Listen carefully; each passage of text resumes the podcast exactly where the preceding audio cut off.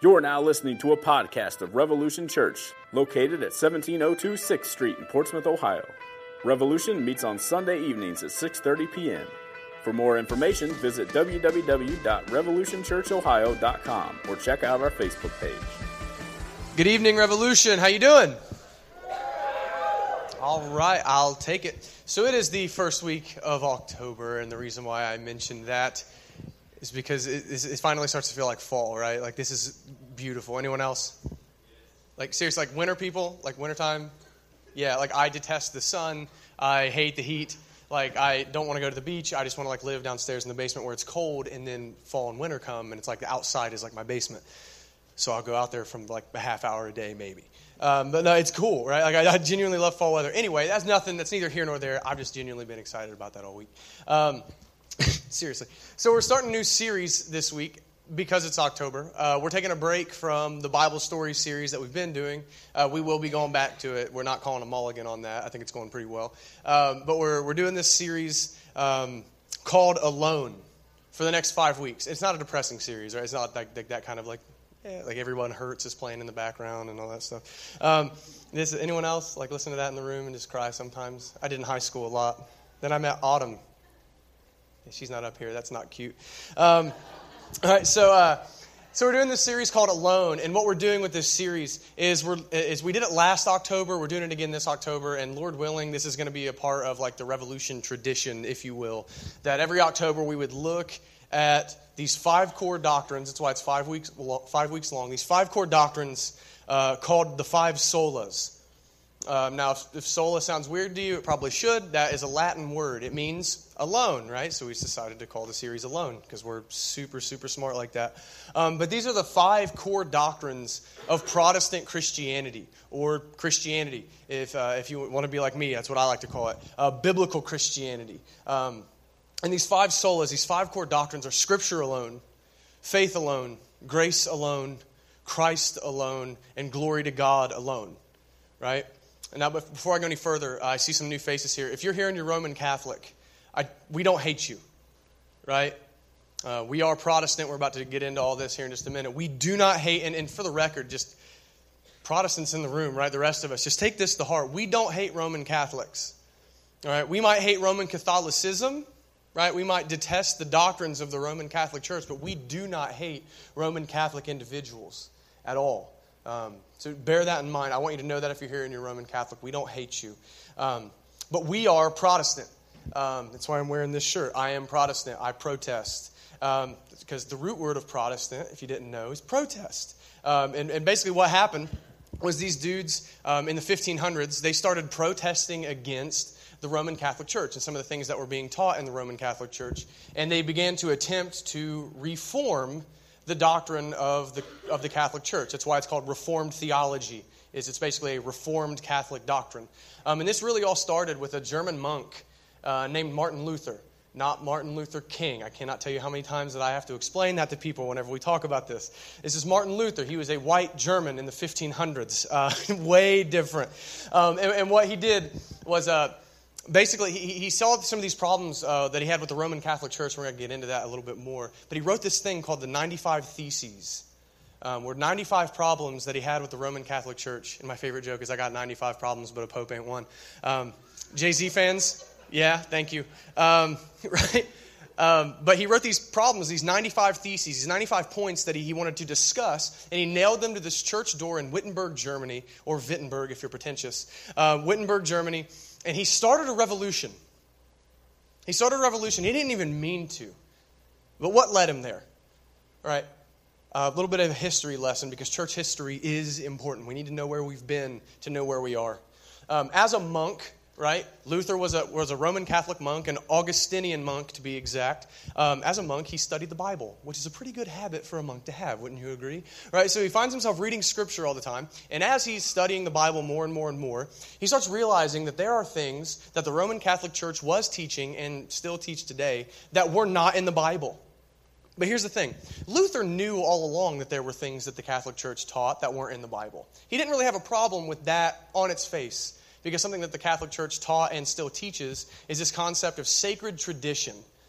all right, where they say, yes, we have the Bible, and it is authoritative, and it is, uh, it is inerrant, and it is the Word of God, and it is infallible, right, and it's authoritative. But on the other hand, we have an equal authority called sacred tradition, which is basically the Catholic Church has this idea that says uh, there were things that the apostles passed down that God wants us to know and practice that aren't recorded in the Bible right? So we have the Bible on one hand, then an equal authority being the sacred tradition of the church, who also is infallible, right? The church is also infallible in their view. Luther accepted that. Right? Again, he was, a, he was a good Roman Catholic monk. He accepted sacred tradition. But the problem that Luther started to have was he saw that the Roman Catholic Church wasn't just teaching things that aren't in the Bible, that they were teaching things that were blatantly contradicting what the Bible said. And then Luther says, okay, now we have a problem right? You start seeing, seeing these problems that, okay, man, like we're told that it's a good thing to pray to Mary, but I see nothing in Scripture about that. Or praying to saints, and I see nothing in Scripture about that. Um, Luther and the other reformers begin to look at the Scriptures and see salvation comes by faith alone. Uh, in Christ alone, not a mixture of faith and good works like the Roman Catholic Church teaches. Um, it starts seeing that the Bible itself is called sufficient and inerrant, and nothing else is described that way. And yet the Roman Catholic Church is teaching that there is another authority of equal standing with the Bible. So there's just a few, and, and again, we could we could go more in depth, but I'll spare you the history lesson. So again, Luther sees that the Roman Catholic Church is contradicting the Bible. So what Luther and the other reformers in the 1500s begin to do is they say, well, we know that Scripture is infallible. We know that the Bible is the Word of God. Christians have always affirmed that. We know the Bible is authoritative. Let's look to it and only it. Because if the church has been contradicting the Bible, then the church is not infallible. How many more things have they been teaching us that are wrong, that contradict what God has stated? So they begin to reevaluate everything and look at Scripture alone uh, for what they should believe and what they should do. So, this doctrine, Scripture alone, or sola scriptura, right, there's the Latin for you. Uh, this doctrine of sola scriptura led to all the rest of the doctrines that we believe today. Um, but the, fa- the five main ones again, Scripture alone leads to grace alone, faith alone, Christ alone, and glory to God alone. Scripture alone is like the foundation of the building of Christianity, if you will. Um, and the, the, the, next three are the pillars, and then glory to God alone would be the roof. Um, now, we want you guys to know these core doctrines. So I'm done with my history lesson. If you don't like history, um, I don't apologize because you need to know church history. Um, but we want you guys to know these core doctrines we, we want these to be, become second nature for people here at Revolution, that we can just recall these things at an instant. And if something begins to infringe upon or, or contradict any of these core principles of Christianity, that we would just ignore it and be able to bat it away with the truth of the Scripture. Um, and the reason why that we want you guys to be able to do that and have these concepts ingrained into your heads is because we live in an age where people don't care about doctrine. Right? People don't tend to care about the specifics of what the Bible teaches, about what the Bible proclaims about God and, and, and godliness and faith and all, and all, all the rest. We have a lot of people, at least I hear this a, good bit from, from Christians, and it's, it's a fairly naive thing to say. Uh, I don't care about doctrine. I just love Jesus. Anyone ever hear that? Like, let's be honest right? Or like doctrine is divisive, and people who are really into theology and doctrine are just mean, which sometimes is sometimes is true, right? Like I will totally give you that one. But doctrine is so divisive, and Jesus wants his church to be united, so doctrine must really not matter that much. And again, I don't much care about doctrine. I just love Jesus. But here's the problem with that: you can't talk about God without using doctrine. Think about that. I love Jesus. Well, what are you implying there? Why do you love Jesus? Well, because Jesus died for my sins. Well, that's a doctrine called the atonement, right? What, what happened on the cross, right? Whenever you say Jesus died for your sin, what happened? Well, he suffered the wrath of God in my place that I deserved. Well, that's a doctrine called penal substitution. I love Jesus. Why else? Well, because he's God, okay? Um, is he like the only, uh, I don't want to say part because that's not accurate. Is he the only thing that you should reference as God? Well, no, there's God the Father, God the Son, God the Holy Spirit. Well, that's the doctrine of the Trinity. Right? Who is Jesus? Jesus is the Son of God. That means he's the second member of the Trinity. There's another doctrine. Right? Like legit, we cannot open our mouths about anything to do with God without doctrine. So that's just a foolish thought to say, I love Jesus and I don't care about doctrine. That's just foolishness. Um, people I don't think often understand what they're saying whenever they say that. Um, But these five core beliefs, especially, are so important because if we lose these five solas, then we lose the gospel. Period. We lose the gospel if we lose these. And we have a divine calling to preserve the scripture and, pre- and preach and teach sound doctrine and proclaim the gospel. God expects this from us. He tells us this in His Word. So this stuff matters. All right, so I wanted to tell you the why we're doing this so you weren't just thinking that this was just an exercise and, well, Dave's real reformed and Dave wants to talk about this stuff for five weeks. That's not the case. There's a reason that we want you guys to know this. So tonight we, we start with the root of all of our beliefs Scripture alone, right? It's a good place to start. And I'm going to define Scripture alone real quick, and I'm going to use a really good definition out of the 1689 London Baptist Confession. This is not the Bible, right? What I'm getting ready to, to read from, but other things can be true aside from the Bible, in as much as they reflect the truth of what the Bible says, right? So know that, right? Scripture is the supreme authority. Here's the definition of Scripture alone, as I would describe it the Holy Scripture is the only sufficient, certain, and infallible rule of all saving knowledge, faith, and obedience. All right, I'll read that again. The Holy Scripture is the only sufficient, certain, and infallible rule of all saving knowledge, faith, and obedience. All right, another way people put this is Scripture is the supreme authority on all matters to do with faith and practice. Right? How you're saved, how you're supposed to live in response to the God who has saved you. Right? All we're saying with sola scriptura is that the Bible is supreme and nothing else like nothing has the right to contradict it nothing else can really hold authority over our consciences as christians nothing else tells us how to be saved bible is supreme whenever we say the bible we mean 66 books genesis through malachi in the old testament matthew through revelation in the new testament the apocrypha is not scripture Right, historically speaking, no one believed that that was scripture in Jesus' day and in the day of the apostles, so we don't count that stuff. Right? And we're also affirming that all truth is to be measured by Scripture. So now, with a good definition, right, because definitions matter, uh, let's go to the Bible itself and see what it says about this. Because it would be really ironic if we said we believe in Scripture alone and then the Bible didn't tell us these things, would it not? Yeah.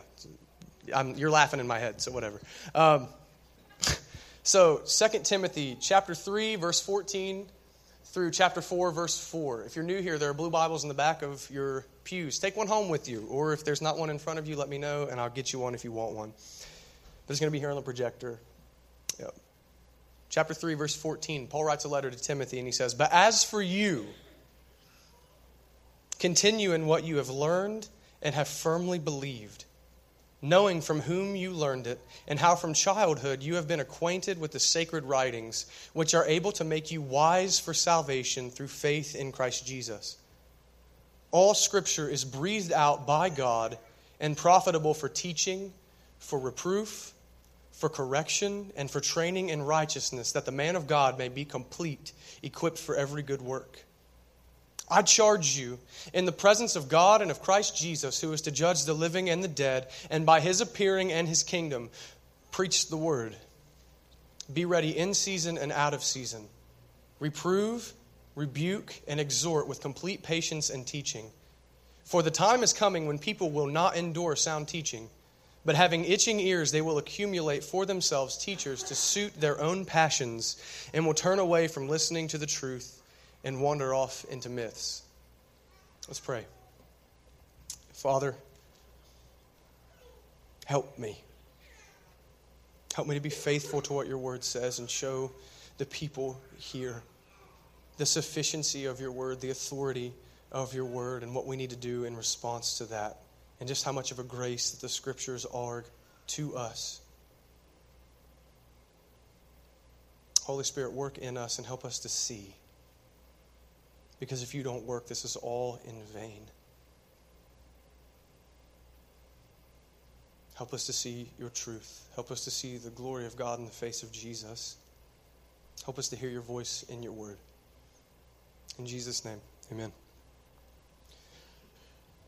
Cool. So, Paul is writing this letter, 2 Timothy, to Timothy, right? Surprise, surprise. We were real original whenever we were picking out names for the Bible, or books of the Bible. All right, so Paul is writing this second letter to the pastor Timothy. Um, and in chapter 3, we didn't get to read it. I didn't want to read the pickup verses because um, they're not super uh, huge for what we're talking about this evening. But in chapter 3, the Apostle Paul is warning Timothy. Um, some argue he's prophesying uh, about false teachers that are going to rise up inside the church. He says that they're going to. Uh, claim godliness but deny the power of godliness. So these people are going to claim to be godly, claim to be Christians, and yet they're going to live ungodly lives. And he says they're going to uh, oppose the teaching of Scripture, right? They're going to oppose the truth. But then where we picked up in verse 14, Paul says, But as for you, right? So as opposed to these people who are going to oppose the Scripture, who are going to oppose the truth and live ungodly lives, as for Timothy, he is to hold fast to what he has been taught. That's what he says in verse 15. Right, and verse 15 says, Timothy, you have been acquainted with the sacred writings since you were young. Right, since you were a child. He's talking about the scriptures. You've been taught the scriptures. Hold fast to what you've been taught. Right? Your grandmother and mother taught you the scriptures. I, Paul, have taught you the scriptures. So he says, hold tight to what the Bible teaches. And then Paul goes on to actually talk in one of the most famous sections of the Bible about the Bible. Paul says about Scripture, he says, it makes you wise for salvation through faith in Christ Jesus. And then in verse 16, he says, it is God breathed. Paul actually made up a word. This is pretty cool. It's uh, theopneustos, I think is how you pronounce it. I'm butchering it because I don't know Greek. Allie's laughing at me in the back. She does. Um, God bless her for that. You guys make me nervous, by the way, whenever I come up here to preach. Like, I know a lot of you out there are like smarter than me, so whatever. Um, Right, but Paul actually makes up a word that is, is nowhere else in any other Greek literature. He says this was breathed out by God. It came out of his mouth. And it's, it's good for teaching and correction. And not only that, but it trains us for godliness. And Paul says that we would be complete, lacking nothing, right? So the Bible makes us complete for godliness, tells us how to be saved, and comes from God Himself to teach us. So I see three things, right? I see three things that we can learn about Scripture from what we just read that Paul said about Scripture. And the first one is this. this is, these are all huge, right? And, and just me and Stephen were talking about this before I go any further.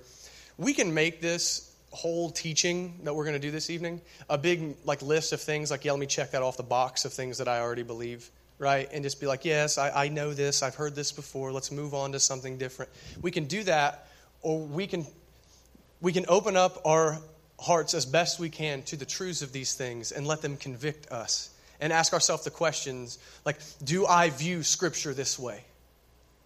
Do i obey scripture this way do i have a good view of who god is from the scriptures or am i allowing myself to be influenced from something else right, so I, my prayer is that you wouldn't do that right that you would let this captivate you these truths but the first thing that I see Paul teaching us in verse 16 is that Scripture is without error. Right? Scripture is without error, plain and simple. Right? It is God breathed and good for teaching and correction. Right? And if, if it comes from God, we're going to get into this in a second. But if, if Paul's saying, with the authority of Jesus as an apostle, that the Bible is good for teaching and correction, that means that there would be no error in it right? Because if something's false, it's not good to teach us anything because it's just not true. But Paul says it's good for teaching and correction, and it comes from God. So that means everything that the Bible says comes directly from God. Don't get me wrong, has a human author, but we're going to see in a minute. These people who wrote this, who penned this, were carried along by the Holy Spirit. Right? But the Bible declares that God, if the Bible all comes from God, like Paul says, the Bible declares this about God that God is all knowing right? That he knows all, that he is good, right? Righteous in everything he does, that he is the source and fountainhead of all truth. The Bible says that there is no lie in God. Right? So lying goes against his character. He cannot and does not lie because he will not violate himself. He is first and foremost true to himself before anything else. So he won't violate his character with a lie. So that means this book is true because it comes from him. Again, the fountainhead of all goodness and truth. Not only that, but Jesus. Right? Jesus Christ felt the exact same way about Scripture. He says similar things to Paul. He said in one of the most famous, th- famous lines he said about the Bible in the Gospel of John, he says, Scripture cannot be broken. Which is a way of saying it's always right. right? Like no, nothing can, can rightfully contradict it because it is true. Jesus claimed that the Bible was the Word of God. He calls it God's Word all the time. Jesus also referenced the Bible historically as fact. He referenced kings and events that happened in the Old Testament. So he's saying that this book is historically true. And I'll say this about Jesus. This is one of my favorite arguments for the infallibility and inerrancy of Scripture. Jesus proved his divinity by his resurrection, did he not? He said, Hey, they're going to kill me, and in three days I'm going to come back. And then he also claimed to be God. Anyone who can claim to be God and then make good on that bet, like, hey, they're going to kill me and I'm coming back, I'm laying all the chips on the table. That guy is God, right? Just throwing that out there. Um, and Jesus did that. So Jesus proved his divinity in his resurrection. And we know, like we just said, God cannot lie which means Jesus cannot lie, which means Jesus is telling us the truth whenever he says all these things about the Bible, that the scriptures can't be broken, right? That this is the Word of God. So, this idea of the inerrancy of Scripture, which, by the way, you cannot, I mean, even with like a gun to their head, you cannot get a liberal Christian to, to say the Scriptures are inerrant. Um, this is crucial for us. It's crucial for us to understand this because we live in a culture of relativism. And what I mean by relativism is, and you guys know this, truth is what you think it is. Right? Whatever you think it is. I was actually watching the, uh, the Unbreakable Kimmy Schmidt. Anyone watch that on Netflix? It's kind of stupid, but it's kind of funny. It reminds me of Eric Kimsey, if any of you guys know. Like Kimmy Schmidt reminds me of Eric Kimsey. Um, I hope you're listening to this, Eric. Um, but they, they were talking about in that show about like you know we live in you know new york city where moral relativism is a thing. And i was like they actually admitted it. Oh my gosh i cannot believe this. Um, but truth is what you think it is. That's what relativism says. It can be true for you and not true for me. Everyone can pretty much do as they see fit because what is truth? Which is what pontius pilate said to jesus.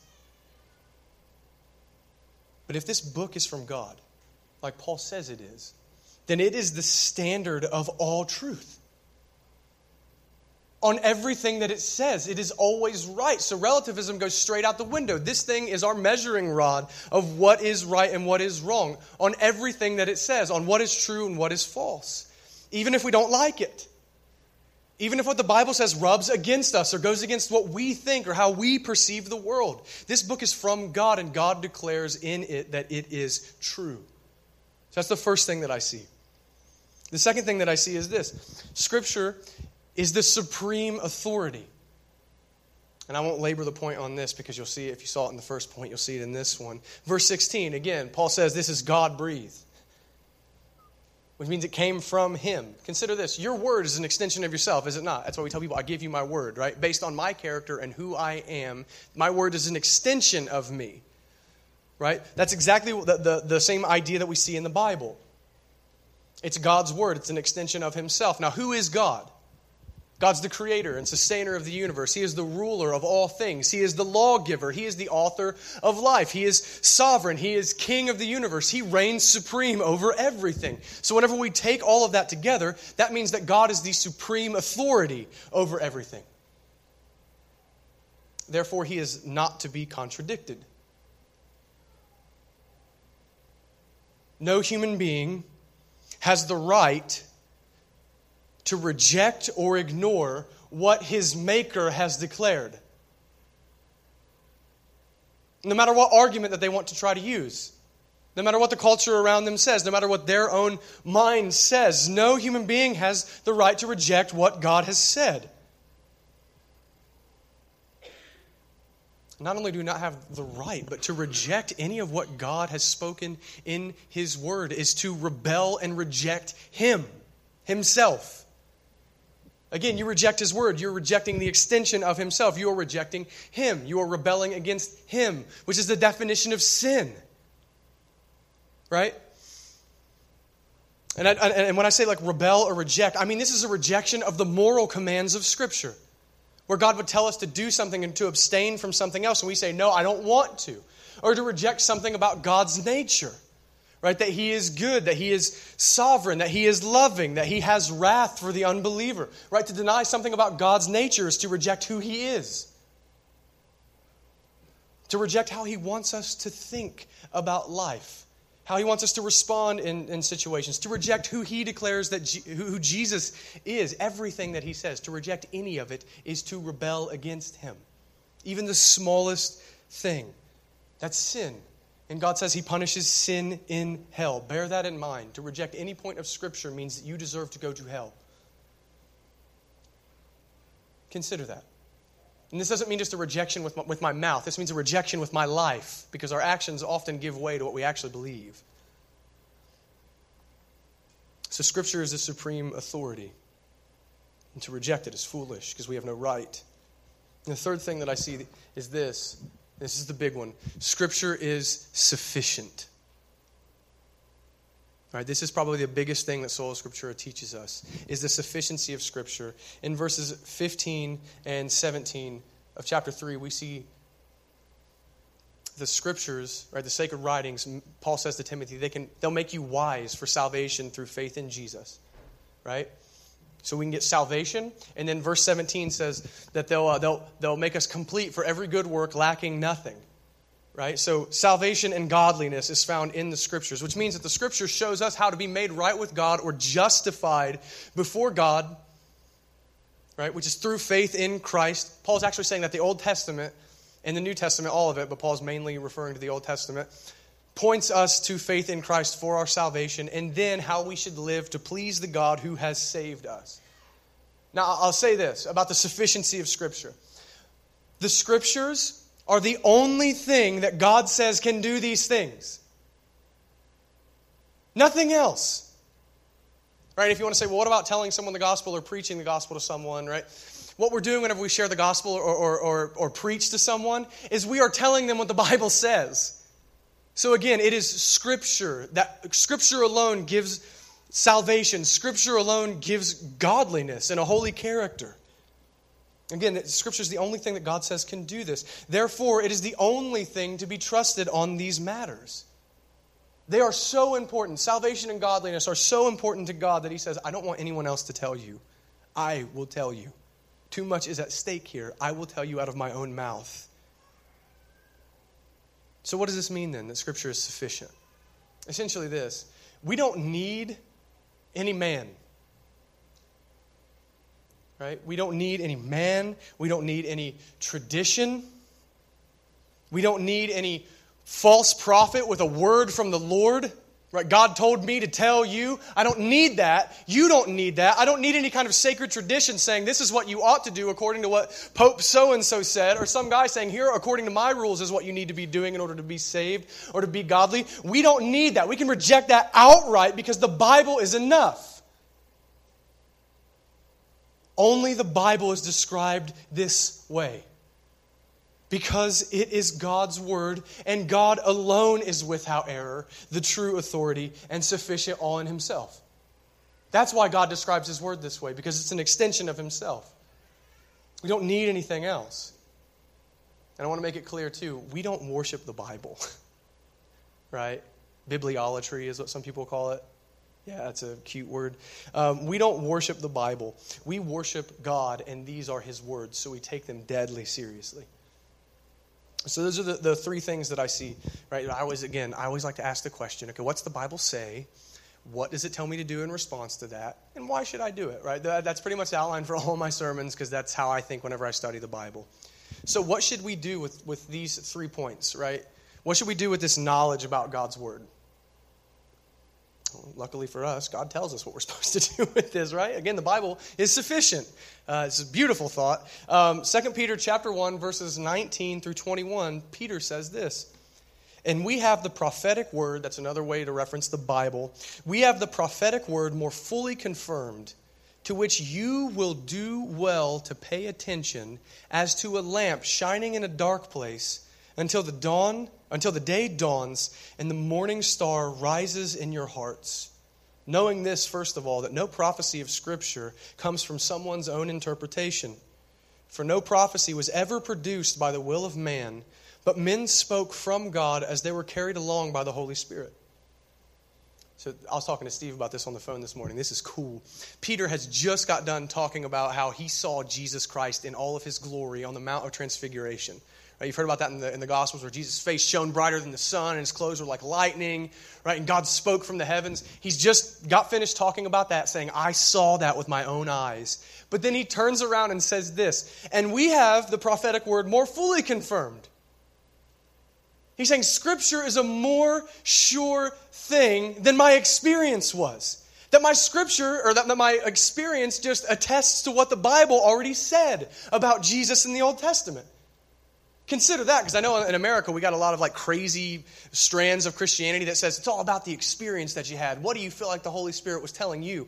Peter heard God himself talk from the heavens and saw Jesus transfigured and says, The scriptures are a more sure confirmation. That is incredible.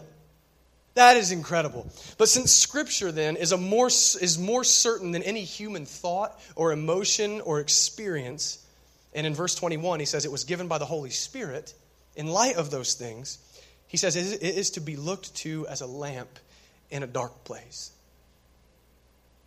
So, what are we supposed to do with Scripture? You ever turn off a light and then lit a lighter? Everyone's eyes go straight to it.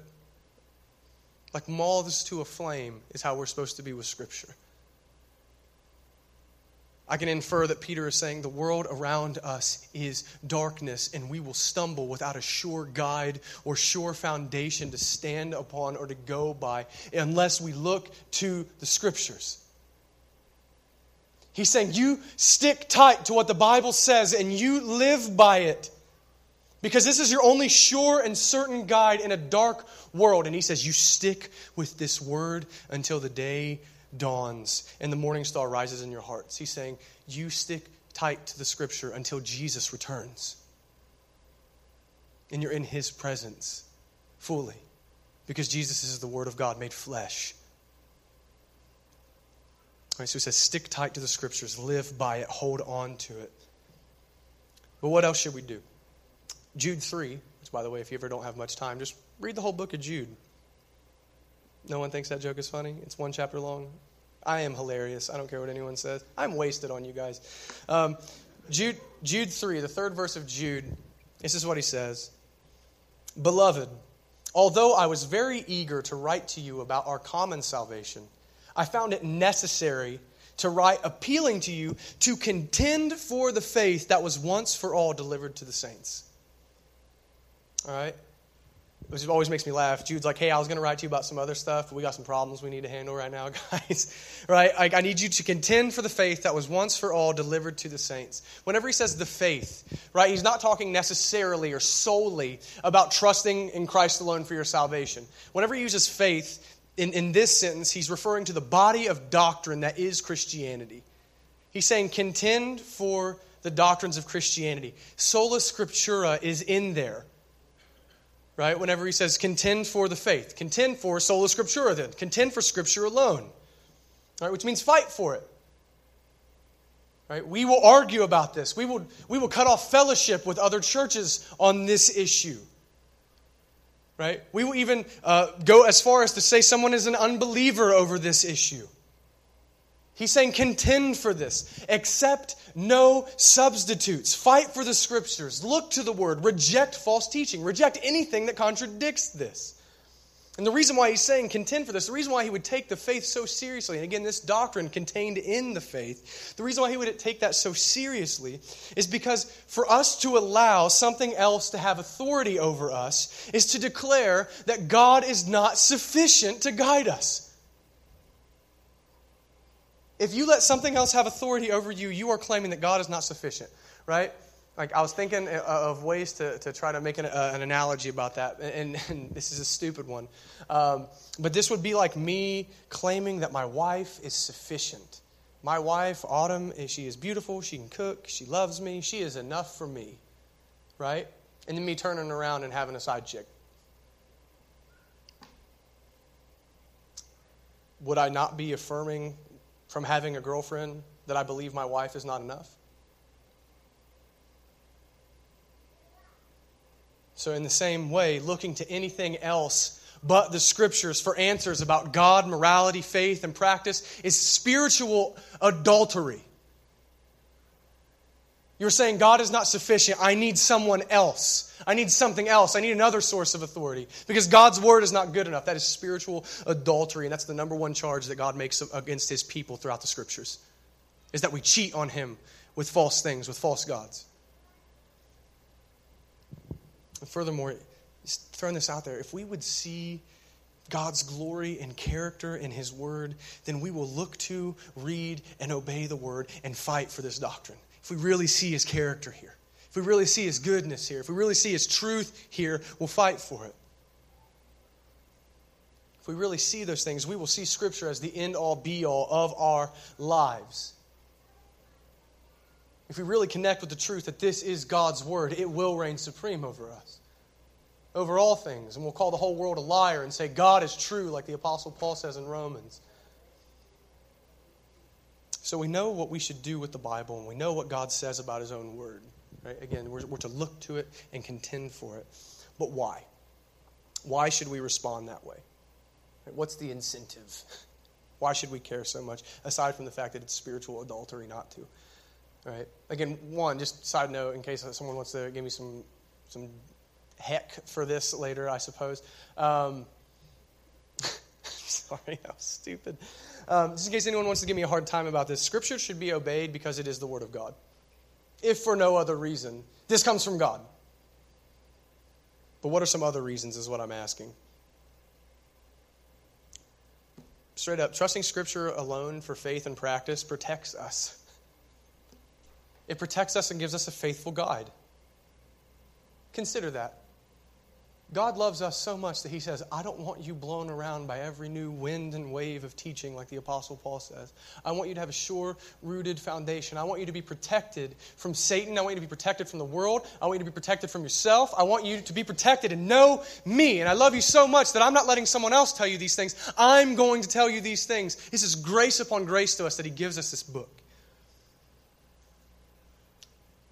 But I see that this doctrine primarily protects us. It protects us against legalism. What I mean by that is it protects us against these man made traditions that people try to impose on us, claiming that this is what God wants for us to do or to abstain from. And yet these things aren't found in God's Word. Right? That's what I mean by legalism. People trying to impose man made traditions on us, claiming that this is what God says and what God wants us to do. Like there are people, and we can see this pretty good around us. There are people who go around condemning things that God does not condemn and then make up rules that they demand should be followed. Some of my favorite examples around here. Um, Christians can never ever drink alcohol under any circumstance because that is a sin. God does not say that. Right? Or you can't watch an R rated movie purely because it's R rated. I'm not telling you not to use discernment on that, but Christians can't watch movies with these certain ratings, or Christians can't go to these certain places, or Christians can't look a certain way, or Christians can't have tattoos, or, uh, or, or, Christians can't read certain translations of the Bible. God forbid we don't read something in 1611 English, right? Like, like all that kind of stuff. Or there's also these man made rules that we see that you must be baptized in order to be saved or you must speak in tongues in order to be saved, or you must go to confession with a priest and have them absolve you of your sins, and you must do an, a work of penance in order to be saved. That you must have faith in Christ and then be incredibly moral and never, ever, ever screw up in order to be saved. You must become sinless. Again, these are all things that aren't in the Bible. So, how are we going to fight against these things? Because the people who are saying this and the churches that are saying this are claiming that this comes from God. We fight it with the scripture. This is what Jesus did in, in Mark chapter 7. The Pharisees and the scribes asked him, Why do your disciples not walk according to the tradition of the elders, but eat with defiled hands? They had this rule that said if you've been out among Gentiles, you've got to wash your hands before you can eat. And they say, Why aren't your people following the, the traditions of the elders? Why are they sinning? And Jesus said back to them, Well did Isaiah prophesy of you hypocrites, as it is written, This people honors me with their lips, but their heart is far from me. In vain do they worship me, teaching as doctrines the commandments of men. You leave the commandment of God and hold to the tradition of men. Jesus held to the scriptures, being the only authority that can bind the conscience of God's people. And because Jesus held to sola scriptura, Jesus could shrug off and ignore what the Pharisees were saying to him, what these legalists were saying, because he knew only God's word was binding. Not only does it protect us against legalism, but sola scriptura protects us against false teachers. It protects us against people who teach things that contradict the Bible. Or who teach, uh, or, or rather, who refuse to teach the fullness of God's word, willfully ignoring things for the sake of popularity, or willfully ignoring things in order to make the faith more palatable to unbelievers, claiming that certain sins are okay with God, or that certain things aren't sin or that you don't really have to repent. You can just mentally uh, agree with these facts, but there has to be no life change for you to come to Christ. Or that there are more ways to God than through faith alone in Christ alone. Again, these false teachers oppose the truth. And Scripture protects us from these people by describing them to us. Scripture describes them, warning us against them telling us what to look for in a false teacher. And then at the same time, Scripture tells us what to look for in teachers and pastors. Read the pastoral epistles if you want to, and nail me and Steve to the wall if you see us messing up. If you see us not being what the Bible says that your teachers are supposed to be being and doing. But Scripture tells us what to look for in a teacher. Scripture gives us a standard by which to measure all other things. Without Scripture as our authority, we are liable to only listen to people who make us feel good, or people who say things that, that make us happy, or people who are really good speakers, right? Like, let's be totally honest. Stephen Furtick is a fantastic speaker right? But some of the stuff he teaches is straight up garbage and unbiblical. T.D. Jakes is a fantastic speaker, but that dude teaches garbage. Joyce Meyer is a fantastic public speaker. Joel Osteen is a fantastic public speaker, right? Again, we could, we could keep going. Paula White, right? We could keep going down the list of all these people. They are great public speakers, and yet, whenever we measure them against the standard of what the Bible says they ought to be teaching, they fall short and prove that they're, they're in opposition to the truth. Scripture gives us a standard. But without that standard, we're going to listen to whoever we want and ultimately be led astray into myths about a false God that cannot save. But not only that, this is, this is the most important one to me. What does Scripture protect us against? Scripture protects us against ourselves. I'm not saying that to be coy or cute you and I can be our own worst enemies if we do not have Scripture governing our lives. Jeremiah 17, 9 is one of the, my favorite verses in the Bible because it reminds me why I need the word every day. It says, The heart is deceitful above all things and desperately sick. Who can understand it? it means you are more wicked than you fully understand you are. It means you naturally don't want to listen to God. You naturally want to believe whatever it is that sounds right and feels right to you. And if you're a Christian, you've been born again by the Holy Spirit, and you have a new nature with which to do war with your sinful nature. But nevertheless, our sinful nature is strong. The new nature is stronger, thank God, through the power of the Holy Spirit. But it's a battle, and we will try to deceive ourselves. And we will succeed without God's word. If you hang out with me ever, this might make you laugh. Like, I think, or I believe, or I feel, right? Like your believies, like it's make you want to rub your shoulders because they make you feel good, right? I think, I believe, or I feel is the most dangerous statement that you can possibly make when talking about God if the following words are not, I think, because I see that Paul says, or I think because I see this in the Bible, I think, I believe, I feel can be the most dangerous statements that you possibly make in your life if the following stuff is not rooted in Scripture. Why is that? Because we can justify any sin. Can we not? Well, I know God tells me not to lust, and I, I know He told me not to watch porn, uh, but it was better than sleeping with my girlfriend, wasn't it?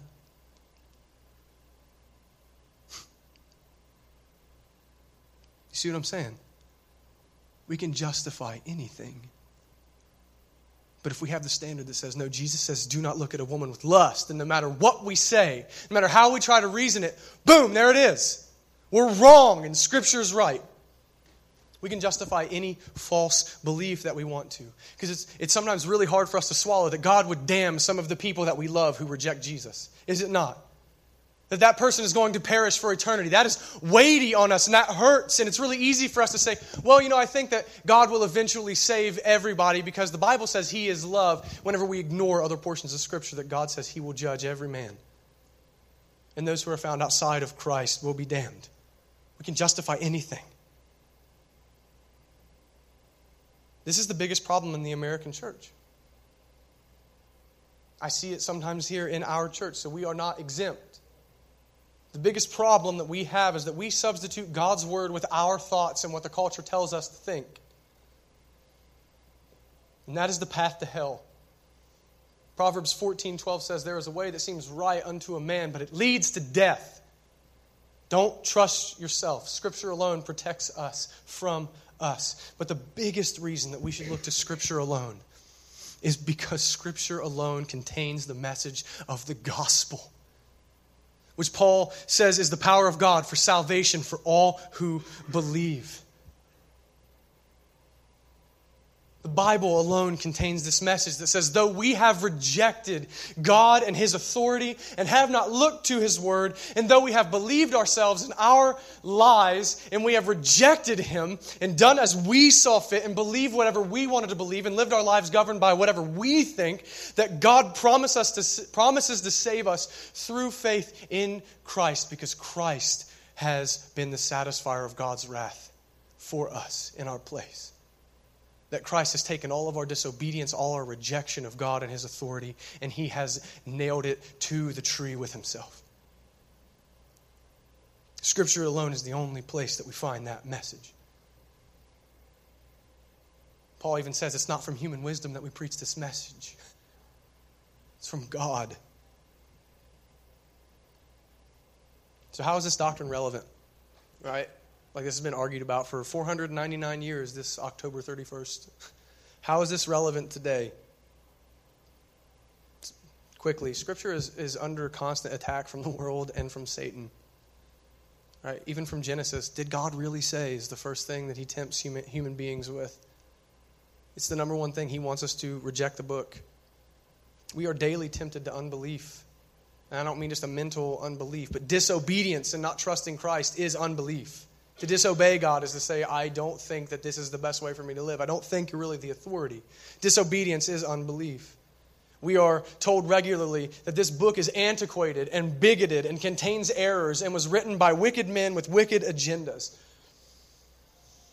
We are daily tempted to ignore the Bible and fashion a false God in our own minds that we are comfortable with because that false God that we create would never say no or say or do something that we don't like.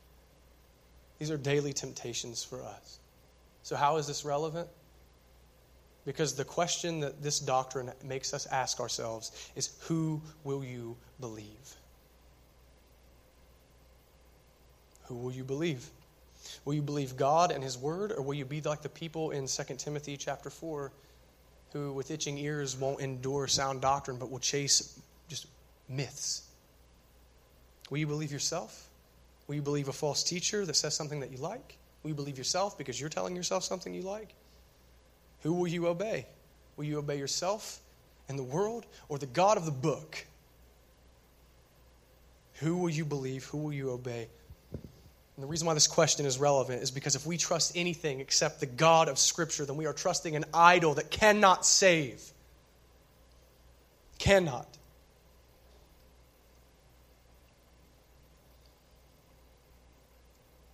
We believe the scriptures by faith, but it's not a blind faith. Okay, I'll lay that before you as well.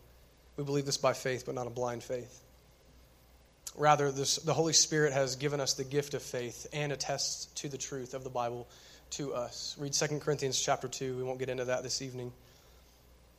What I mean by that is only those who have been born again of the Holy Spirit can see the truth of Scripture. And the reason why I'm saying this is because we don't need to get in arguments and fights. Not that we shouldn't defend Scripture, but really and truly, this is a spiritual matter. You can present the best argument in the world to an unbeliever as to why this book is true. It will not change them apart from the work of the Holy Spirit in them. John 10, 25 through 27. Jesus answered them, I told you, and you do not believe. The works that I do in my Father's name bear witness about me, but you do not believe because you are not among my sheep. My sheep hear my voice, and I know them, and they follow me. So, those who reject the voice of Christ in the scriptures are lost. They do not hear God because they do not belong to God, and they need God to work in them. They need the gospel. Right, just for the record, I'm not talking about those of us who struggle with the Bible. How could God do this and He still says that He's good? I don't mean that you're struggling with it. That's normal. And we want to help you with that if that's you. Please come talk to us. But I'm talking about those who reject the Bible, are lost, and they need the gospel. So don't go, don't go running out of here saying, oh, I'm going to argue from the scripture why the scripture is true, because um, that's not going to work on an unbeliever. The Apostle Paul says that in 2 Corinthians 2. Jesus says that in John 10. They need the gospel, so tell those people the gospel that they need to repent and believe on Christ. But to wrap this whole thing up, take up and read. Pick the book up and read it. Trust this book with your life. Because in this book is life. It is, it is given to, to you from God as a grace to guide and protect you and show you the God of your salvation. Let it guide you. Contend for this book. Fight for it. Look to it. Be comforted by it. Be convicted by it. Believe it. Trust it. Obey it. Because it is the voice of God. Hear your shepherd's voice and then run to him in faith. Let's pray.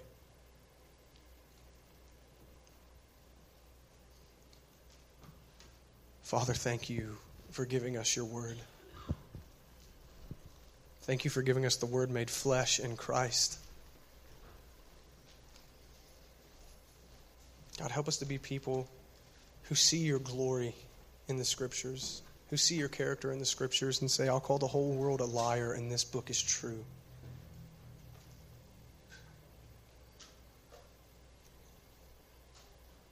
Holy Spirit, illuminate the scriptures to your people. We're blind without you. Help us to rely on the sufficiency of Scripture and not a false prophet, not a false teacher, not the traditions of men, but the Scripture alone. Sanctify us by your truth, Jesus said. Your word is truth. Help us to not just believe on paper, but to trust and obey you as you revealed yourself in your word. I pray all these things in Jesus' name. Amen.